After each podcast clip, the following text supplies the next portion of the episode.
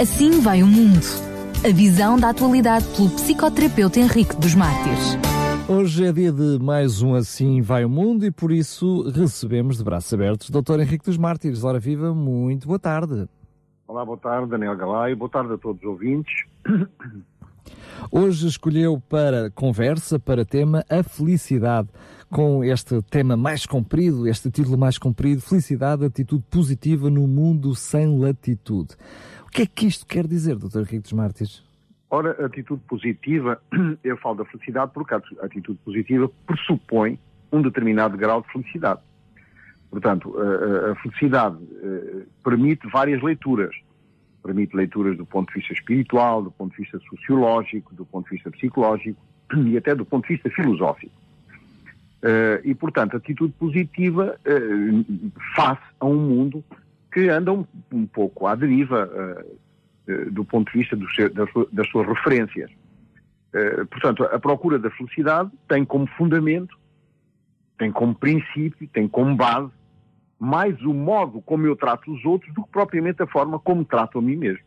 Porque, no fundo, o modo como eu trato os outros não é mais do que o reflexo da forma como eu me vejo a mim e como eu me trato a mim mesmo, neste contexto, não é? Mas, ó, doutor Henrique dos Mártires, normalmente quando nós pensamos em felicidade, pensamos naquilo que, até muitas vezes de uma forma, eu diria, mais ou menos correta, olhamos para isso como um sentimento ou um estado de espírito. Se calhar o melhor mesmo era começarmos por definir essa, o que é que é isso de felicidade.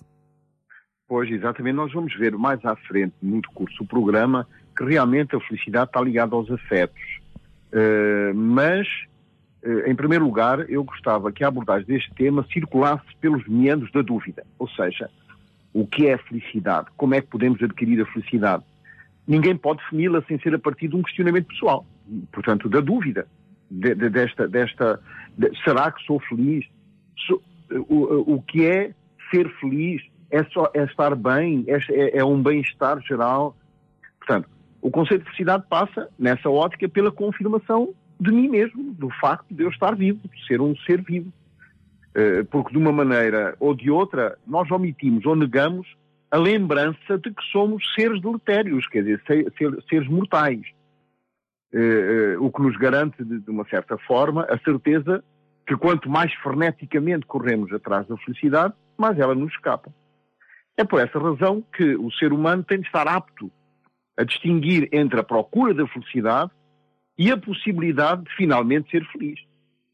Talvez uh, aquilo que nos traga uma consciência infeliz da vida seja o facto de que a felicidade nunca está pronta. É, é, é um potencial. Porque a qualquer momento o nosso castelo de cartas pode desmoronar. Nesse contexto, se eu souber muito bem o que é felicidade, já estou errado. Porque ninguém tem a certeza sobre este tema. Ninguém tem a certeza de que é, do, do que é a felicidade mas somos a todo momento convocados a procurar um estado harmonioso, no qual consigamos atingir uh, o menor desconforto possível e o maior prazer. É bom então falar da felicidade como um conceito que está carregado da sua própria dúvida. Deduzimos então que a felicidade é perfeitamente inútil, que a vida boa é perfeitamente inútil. Arthur Schopenhauer diria viver é uma perda de tempo espetacular. E o que embaraça a vida são duas coisas. Por um lado, o divertimento, ou seja, uh, o prazer da vida, os prazeres da vida, uh, tudo aquilo que eu ocupo a minha vida fora do meu trabalho, e o tédio. A felicidade, então, nesta, nesta perspectiva de Schopenhauer, poderíamos resumi-la assim. Desejamos o que não temos, de repente conseguimos o que desejamos, deixamos de desejar e passamos a desejar outra coisa. Seria assim, digamos, um fenómeno trifásico. Querer o que não se tem, conseguir o que se deseja e ir à procura de outra coisa que agora se deseja. É assim que a felicidade é um fenómeno pendular, porque balança entre o que desejamos, porque não temos, e depois de conseguirmos o que desejamos, já não desejamos mais, para finalmente voltarmos a desejar o que quer que seja. Percebemos Portanto, que a lógica da felicidade é uma lógica do saco sem fundo. É uma lógica do impossível. É, digamos que é a lógica de que estaremos invariavelmente a desejar coisas e que estaremos também, invariavelmente, a deixar de desejar o que já temos. Ora bem, a renovação constante do sentimento de felicidade não somente é fundamental, como mesmo necessário. É vital. Enquadra-se num potencial que se esgota a cada vez que uma necessidade é satisfeita e a frustração resultante desse, desse, de, desse, desse, dessa satisfação. E, por outro lado, esta frustração deve ser sublimada, correndo o risco de perturbar e até trazer uh, transtornos mentais. O tédio esse tem muito a ver com o conceito de utilidade. Aliás, muitos são chamados pelos seus pais de inúteis. E percebemos que o útil foi sempre considerado uma coisa boa e que o inútil era uma coisa má. No entanto, se analisarmos bem, quando uma coisa é útil, o seu valor está fora dela. Assim, o colírio é útil porque limpa os olhos. Não está nele. O carro é útil porque me leva a qualquer lado. Entendemos então que toda a autoridade tem o seu valor fora dela. Portanto, não nos devíamos sentir mal quando formos chamados de inúteis, porque no fundo estão a dizer-nos que o valor que nós temos está em nós mesmos, tanto quanto a felicidade, que por definição é inútil. Ou então teríamos de ter a resposta à pergunta: ser feliz para quê? É inútil, porque ela vale por ela mesma e não se arquiteta fora dela. Então, mas, o Dr. Henrique dos Mártires, cada, a noção que nos está a trazer é que, eh, na realidade, para já, eh, se nós sabemos o que é felicidade, então não temos a felicidade. Porque ela eh, pressupõe uma pergunta de estarmos sempre à, pergunta de, à procura do que é que é essa felicidade. Por outro lado, está a trazer-nos uma noção de que a felicidade é extrínseca, extrínseca a nós mesmos, ou seja, está exterior a nós mesmos. Mas a verdade seja dita é que sempre nós olhamos para a felicidade como uh, algo que nós procuramos, o nosso contentamento, a nossa satisfação, o nosso bem-estar, ou seja, de uma forma direta com o estado de espírito. Um, qual é que é essa proposta de pensamento atual em relação à felicidade? Ora bem, uh, na realidade, a busca da definição adequada da felicidade, uh, para que isso seja possível, devem criar-se regras para a felicidade. Os filósofos, os teólogos e até mesmo os escritores tentam explicar o que é felicidade eh, e ainda hoje continuamos a impor aos outros os nossos conceitos desse pensamento. Como o conceito de felicidade deve inserir-se num processo de investigação, ou seja, numa busca, devemos encará-la como algo duvidoso, como uma aventura na procura do desconhecido, do, da procura do desconhecido, a cada momento da nossa vida, no, no nosso próprio cotidiano. Então, como é que nós uh, conseguimos uma definição clara da felicidade? Uh, gostava primeiro de deixar claro que quando falo do mundo, não me estou a referir a um conceito teológico do mundo, aquilo que nós já vimos em programas anteriores, mas às pessoas em geral. O mundo que nos aparece todos os dias quando acordamos é esse mundo que nos traz de tudo. Para esse mundo, a felicidade parece ser algo antinatural, impossível de alcançar. Até podemos, até podemos fazer coisas que nos dão um certo prazer, coisas que criam em nós uma certa harmonia desenvolvendo em nós a perspectiva do eros, ou seja, do desejo de viver, e outras que nos decompõem, que nos aniquilam, que nos apequenam, que nos aproximam do tanatos, ou seja, do desejo de morrer. É assim que o mundo me propõe muitas coisas que eu não escolhi. A imensa maioria, aliás. O que me permite pensar que a felicidade que o mundo me sugere depende muito do acaso. É um pouco aleatório. O mundo não acredita na felicidade porque ela nos é imposta de uma forma ditatorial, como se ela fosse uma obrigação. Ela é vendida como uma mercadoria no meio de outras mercadorias. Mas está-me a dizer então que é fruto das circunstâncias? Como é que uh, então as nossas escolhas, aquilo que são as minhas pequeninas e maiores decisões no dia a dia, é isso que dita à procura da felicidade? Claro. Ao contrário dos animais que são escravos dos seus instintos, o ser humano tem alguma coisa completamente diferente de toda a natureza. Tem uma consciência. Essa instância que nos permite reconhecer a grandeza da vida, os limites a que somos confrontados a todo momento, as falhas e as atitudes incoerentes, também é única. Esta, esta instância também é a única que nos permite ser felizes ou ser infelizes. Os animais não podem ser felizes ou infelizes, porque não sabem. A sua felicidade é, é inconsciente, é instintiva. Nós temos a capacidade de escolher algumas coisas. Nós decidimos escolher para atingirmos certas metas e temos consciência que elas acarretam perdas, e não apenas ganhos. E dessa dicotomia surgem sentimentos, e sentimentos que podem ser de gozo ou de tristeza.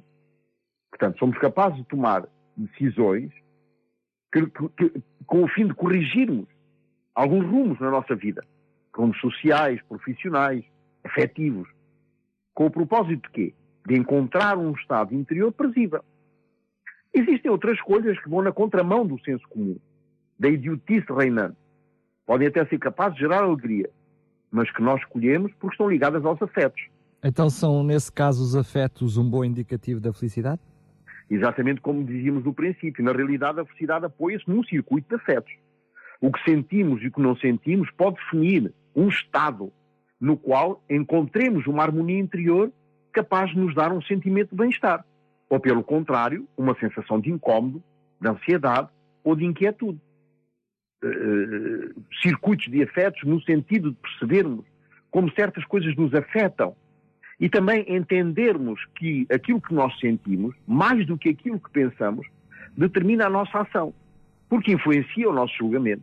Então, se a felicidade está de uma forma direta uh, está ligada diretamente com as nossas decisões, de alguma forma pressupõe liberdade para ter essas decisões. Exatamente. Ora, o ser humano reage melhor por afetos do que por argumentos. Seria uma prova de irracionalidade reconhecer que a procura da felicidade estivesse ligada ao melhor argumento, porque isto nos levaria a considerar as reações humanas como desafectadas, quer dizer, sem emoções, sem afetos, como sendo simplesmente racionais e que as emoções e os afetos seriam simplesmente marcas de irracionalidade.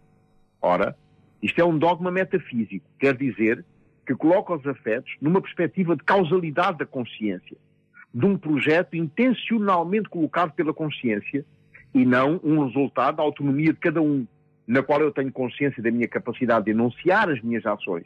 E aí, e aí está o conceito de liberdade. Portanto, essa, essa, essa capacidade que eu tenho de enunciar as minhas ações seria o resultado da minha vontade pura, da minha liberdade de escolha, do meu livre-arbítrio, por por, por, por, em resumo. O que me proporciona bem-estar e que pode gerar afetos também destrutivos. Quer dizer que, nesse caso, estamos forçados a uma espécie de regime estético de felicidade que não é apenas um resultado puro da minha vontade? Ora bem, o ser humano, por natureza, tem medo de tudo o que é heterónimo. Quer dizer, que me submete à vontade de uma outra pessoa. Pela não compreensão de que existe uma heteronomia sem sujeição.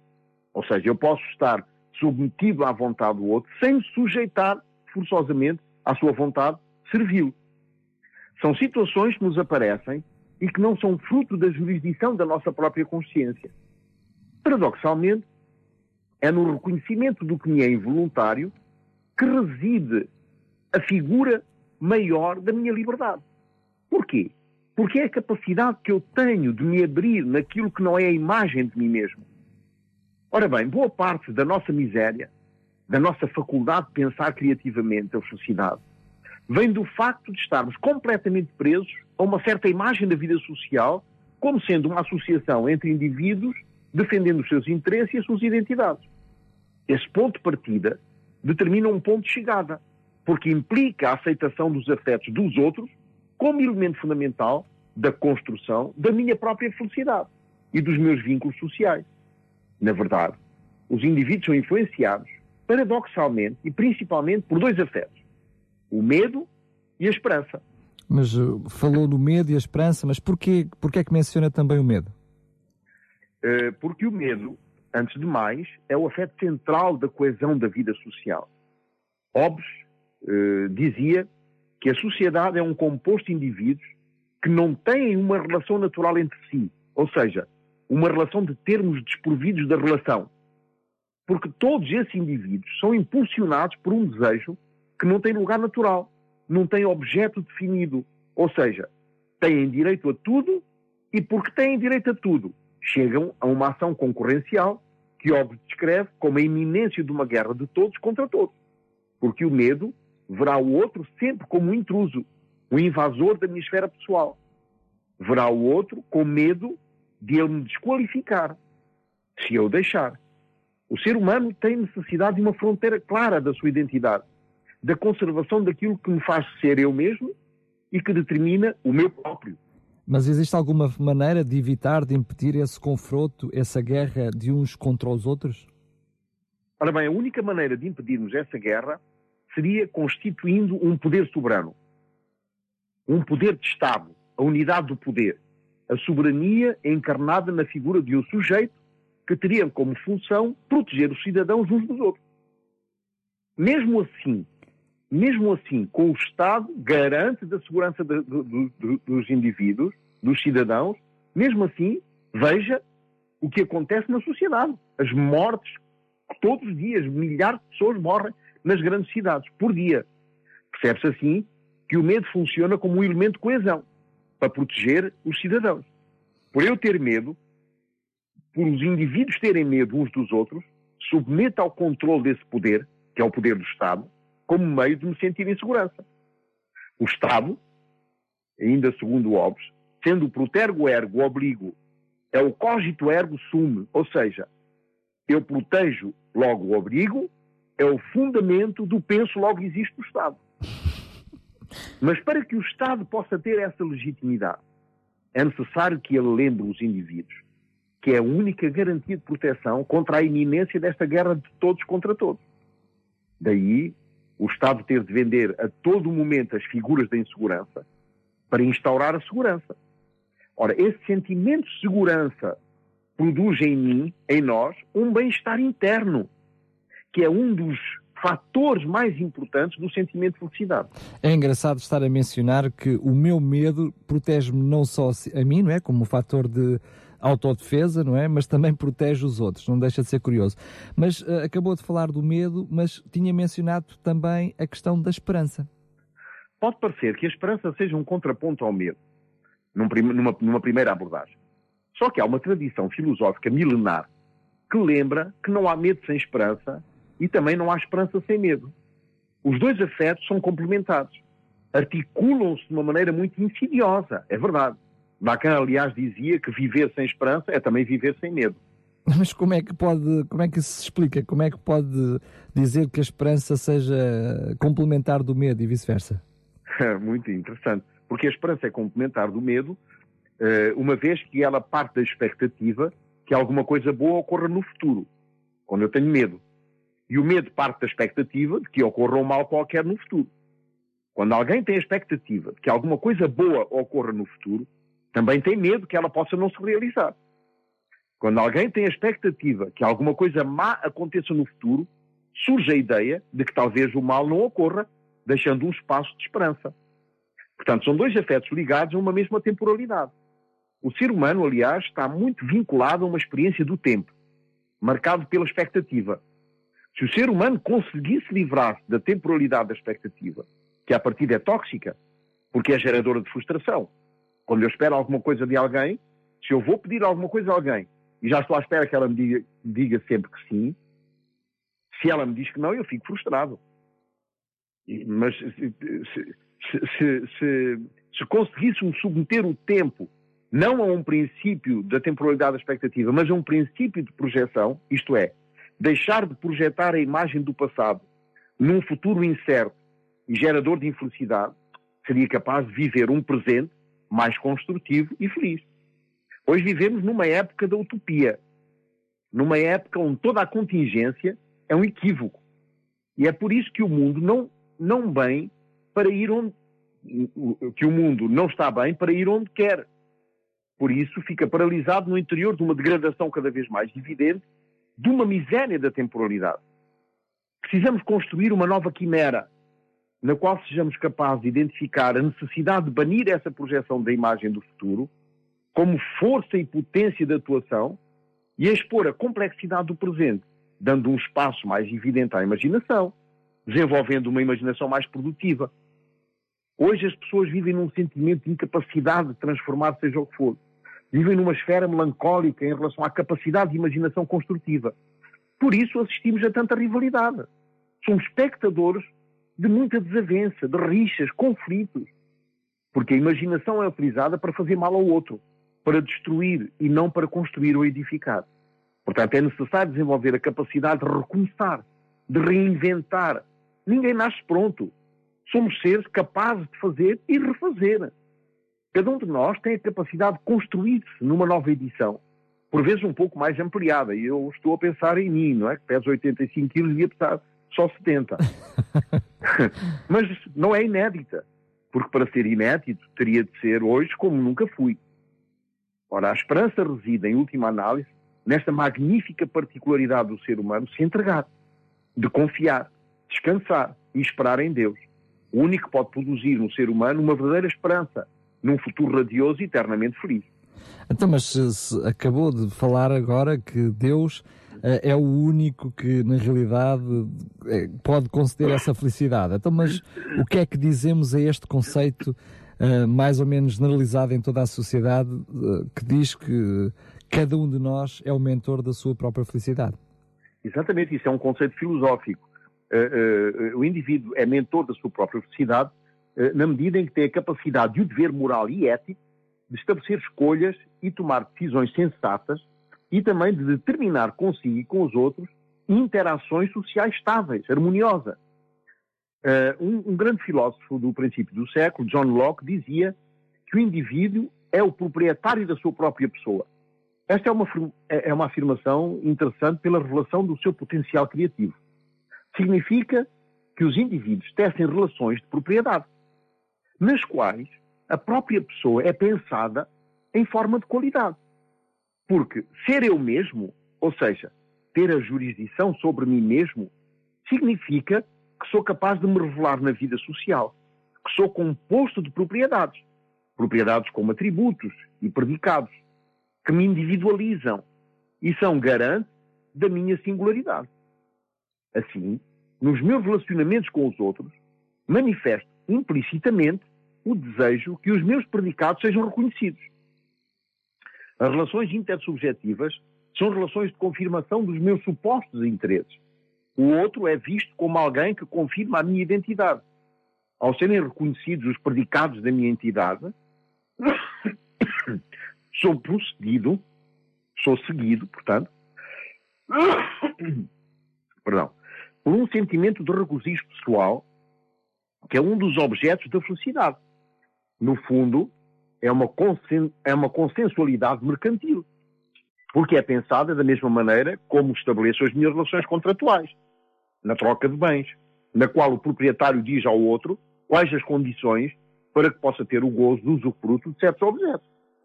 No decurso da história, tornou-se necessário impor aos sujeitos uma certa disciplina para que começassem a ver-se a si mesmos como indivíduos. Essa, essa é a primeira observação. Nesta ótica, o indivíduo é, portanto, um processo de produção. Por outras palavras, para que o sujeito seja produtivo, ele necessita desenvolver a capacidade de perder o egoísmo, o narcisismo mórbido, para se tornar o indivíduo. Então, que, é, que tipo de experiência é essa? Nesse caso, uh, que seria necessária, ou necessário renunciar para nos tornarmos um indivíduo? Em primeiro lugar, é necessário percebermos que todos os encontros me obrigam a perder a forma como eu me narro, a mim mesmo, como eu me descrevo, como eu me vendo. O modo como defino os meus atributos e predicados. Ora bem, todas as relações sociais serão sempre estruturadas na expropriação de mim mesmo. A capacidade de viver aquilo que ainda não sei como pensar, mas que já existe ao nível dos meus afetos, a capacidade de viver uma virtualidade no interior do presente, de modo a melhor administrar os meus afetos, aqueles que me colonizam, é um dos atributos de uma atitude positiva da vida. Tudo o que é contingente, ou seja, tudo aquilo que é incerto ou ocasional, é vivido como um objeto a ser defendido. As experiências anteriores devem habitar todas no tempo presente, como um processo identitário. É necessário pensar a ação como algo que está fora da minha representação da consciência como algo que passa por mim, age em mim. Aquilo que ressoa na minha própria ação, como algo que ressoa na história dos meus desejos desejados. Esta capacidade de me colocar na dimensão das coisas que não desaparecem por completo das minhas experiências do passado, que continuam latentes e, portanto, ressoam na vida social, na minha relação com os outros, é algo que o indivíduo não é capaz de fazer.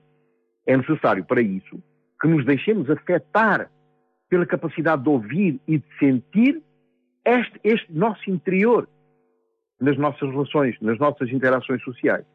Esta capacidade de ouvir e de sentir o que se passa em nós altera a temporalidade das expectativas e passa a uma temporalidade marcada não por uma espera, mas por uma consciência muito clara de que, de que o presente não é simplesmente o que aparece no instante agora. O nosso presente é um tempo de camadas e ressonâncias tão profundas, de contradições, conflitos e paradoxos, que nos obrigam a um aperfeiçoamento desta habilidade de sentir e ouvir e que, e que ficou inscrito no nosso interior através, através da nossa história, através das experiências do passado e deixar de estar ligado ao que emerge na superfície no instante presente. É no momento em que adquirimos esta competência de nos desligarmos do momento presente e, e ficarmos atentos ao que ressoa no nosso passado, na camada desse instante, que nos sentimos impotentes. É nesse instante que nós nos sentimos incapazes. É nesse momento que nós nos sentimos mais frágeis e também mais dependentes. E é nesse momento também que sentimos a necessidade dos cuidados de um Deus que nos circunda com a sua proteção. Como declarado no Salmo 139, que diz: Tu me cercas por trás e por diante e sobre mim pões a tua mão. Somente nesse momento o ser humano pode sentir-se feliz, porque se sentirá envolvido pelos braços poderosos de Deus, que suscitam um sentimento de segurança e de paz interior e que leva, portanto, a um sentimento de felicidade e de bem-estar. Então, nessa luta de que aquilo, daquilo que eu realmente sou e daquilo que eu me vendo, né, que eu quero aparentar que sou nessa luta entre nós, está a dizer que se eu quero realmente ser feliz, tem que haver algo transcendente, não é? Uma dimensão divina de, para, para uma verdadeira felicidade? Exatamente, é isso, é isso mesmo. Neste programa, como até agora, nós abordamos a dimensão filosófica, uma dimensão social e psicológica deste conceito de felicidade, deste conceito de bem-estar, que nos ajudam a compreender como interagir com os outros num mundo sem latitude. No próximo programa, vamos debruçar-nos sobre a dimensão espiritual e bíblica da noção do caminho e do segredo para a verdadeira felicidade. Muito bem, então fica encontro marcado para o próximo programa para vermos essa dimensão transcendente da felicidade, porque quero eu, acredito que também o Dr. Henrique dos Martins e todos os nossos ouvintes, todos os dias procuramos essa felicidade. Exatamente. Agora, essa felicidade que é transcendente, ela torna-se imanente a partir do momento que Cristo vive em mim, como diz o apóstolo, não é? Agora não sou eu mais que vivo, mas é Cristo que vive em mim. E é esse Cristo que vive em mim, portanto, esse Cristo transcendente que vive agora em mim e torna-se imanente, porquê? Porque agora não sou eu mais que faço as coisas, não é? Mas é este Cristo que produz em mim tanto o querer como o efetuar. Muito bem. E olhando para essa dimensão uh, cristocêntrica da felicidade, uh, apetece-me dizer, olha, um Feliz Natal, porque assim faz todo sentido. Ah, muito obrigado. Estamos na época, eu nem me lembro disso, mas muito obrigado, igualmente para vocês e para, toda, para todos uh, os ouvintes também da Rádio Clube de Sintra. Essa feliz natividade de Jesus, não é? Que realmente nos traz a verdadeira expressão e o sentimento de felicidade. Portanto, um Feliz Natal acaba por ser redundante. Muito bem, obrigado mais uma vez, Dr. Henrique, Mar... Dr. Henrique dos Mártires. Fica então uh, encontro marcado, mesmo nas vésperas de Natal, porque o nosso próprio, o próximo programa será dia 23. Um grande abraço, mais uma vez. Lembro para todos os nossos ouvintes que o programa passou hoje, mas ele passará noutros horários uh, e também em outros dias da semana, em reposição, e estará também disponível em podcast. Assim vai o mundo. A visão da atualidade pelo psicoterapeuta Henrique dos Mártires.